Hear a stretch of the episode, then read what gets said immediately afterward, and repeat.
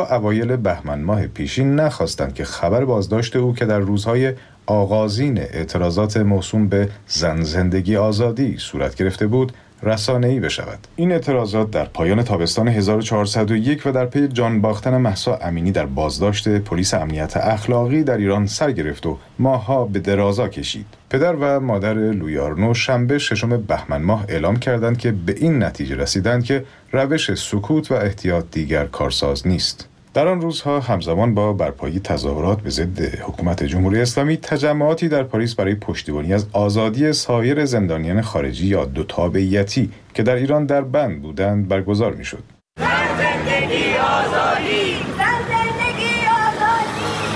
زندگی آزادی افرادی از جمله بنجامین بریر، برنارد فیلان، سیسیل کولر و ژاک پاریس از جمله زندانیان وقت در ایران بودند. بنجامین بریر گردشگر فرانسوی و برنارد فیلان گردشگر فرانسوی ایرلندی در اواخر اردیبهشت ماه امسال آزاد شدند. وزیر امور خارجه فرانسه علت آزادی این دو شهروند را مسائل بشر دوستانه عنوان کرد. در همان زمان شماری از ناظران بر این باور بودند که در حالی که اعتراضها در داخل و خارج ایران هنوز فروکش نکرده، حکومت جمهوری اسلامی و شماری از کشورهای غربی در حال رایزنی برای حل مسئله زندانیان هستند. دولت فرانسه بارها از رفتار جمهوری اسلامی در بازداشت شهروندان غربی به عنوان دیپلماسی گروگانگیری برای چانهزنی در مذاکرات با غرب یاد کرده است. اکنون علاوه بر لوی آرنوی فرانسوی شماری دیگر از شهروندان اروپا و آمریکا نیز در ایران زندانیاند. اتهامات وارد شده بر این زندانیان گوناگون است از جمله جاسوسی، اقدام به ضد امنیت ملی، همکاری با آمریکا و تروریسم. در پنجم خرداد ماه امسال اسدالله اسدی دیپلمات ایرانی زندانی در بلژیک و اولیویه واندکستیل امدادگر بلژیکی محبوس در ایران مبادله شدند. اسدالله اسدی با اتهام برنامه ریزی و تلاش برای بمبگذاری در فرانسه در بلژیک به تحمل زندان محکوم شده بود. در راستای آن تبادل جمهوری اسلامی در دوازدهم خرداد ماه یک شهروند دانمارکی و دو شهروند اتریشی ایرانی با نام کامران قادری و مسعود مصاحب را نیز آزاد کرد گزارشی بود از شهاب اموپور این هفته چهارشنبه یازدهم و پنجشنبه دوازدهم مرداد ساعت هشت شب از رادیو فردا شنونده ایستگاه فردا باشید. در این برنامه انتشار لایحه هجاب و افاف واقعا بعد ما چگونه می‌خوایم جواب بدیم به آیندگان و امروز؟ بی آبی در ایران متاسفانه وارد مرحله فوق بحرانی شد. آدم فضایی ها بشقا پرنده ها و موجودات فرازمینی سال هاست در کنار ما هستند. ما که نبودیم متوجه شدیم هر جوان ایرانی برای خونه شدن باید 150 سال پسنداز کنه. Oh و همینطور بحران گرمایش و سرمایش عجیب و غریب کره زمین. ای بابا چرا چهارشنبه پنجشنبه 11 و 12 مرداد رو تعطیل می‌کنی؟ خیلی خوب گرم باشه. کل مملکت رو چرا تعطیل می‌کنی؟ بساتی داریم ما. شما هم اگه دوست داشتید می‌تونید با همون تماس بگیرید و بهمون همون بگید. در این هفته چه دیدید و شنیدید که می‌خواید برامون تعریف کنید.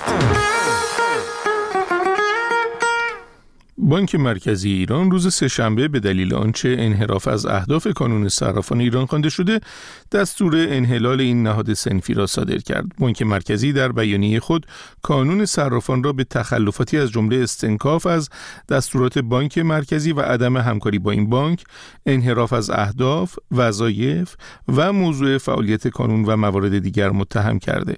کانون صرافان نیز با انتشار بیانیه اعلام کرد که بانک مرکزی فاقد وجاهت قانونی در خصوص انحلال کانون است و حق لغو مجمع عادی سالیانه را ندارد.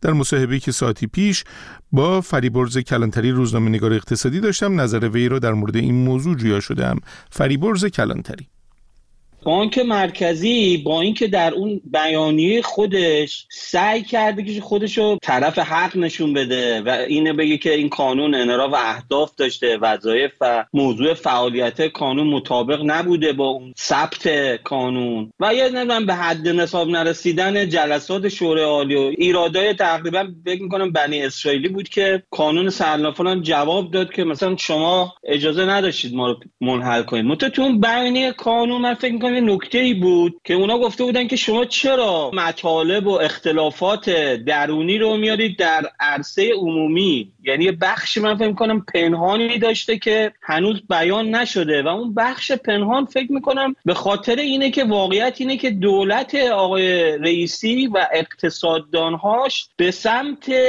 اقتصاد نهادگرا در واقع دارن حرکت می‌کنن و قبلا هم در مورد بخشای خصوصی مختلف همین موضع رو داشتن و حالا قانون هم همینه. در حالی که به نظر می‌رسه که قانون خیلی جای مهمیه. به هر صورت با این وضعیت تحریم هایی که ایران باش مواجهه همین قانون شاید یکی از کلیدی ترین مراکز برای اصلا اصلی ترین کلیدی ترین نه فکر کنم اصلی ترین مراکز برای دور زدن تحریم ها شاید هم دلایل دیگه ای داشته باشه. مثلا خواستن که طرافی های تراستی که با بانک مرکزی کار می‌کنن اینا دیگه به هر صورت وقتی که قانونی وجود نداشته باشه طبعا یه نهاد سنفی نیست که نظارت کنه به اونا و اونا به صورت مستقیم به بانک مرکزی وصل میشن. کانون صرافان هم گفته انحلال کانون صرافان در ماده 21 اساسنامه جزء اختیارات مجمع عمومی فوقالعاده است و طبیعتا هر گونه فرایندی خارج از این مسیر قانونی تخلف محسوب میشه و تاکید کرده که فاقد وجاهت قانونی هست به هر حال عمله بانک مرکزی. در این زمینه نظر شما رو می‌خوام بدونم. خب به هر صورت اونا میگم مواجهشون با بانک مرکزی در این موضوع همینه که میگه خب ما یه اساسنامه داریم و طبق اساسنامه شما نمی‌تونید بیاین ما رو منحل کنید. این جزء اختیارات مجمع عمومی ماست. اما خب میگم بانک مرکزی هم به صورت کلی تمام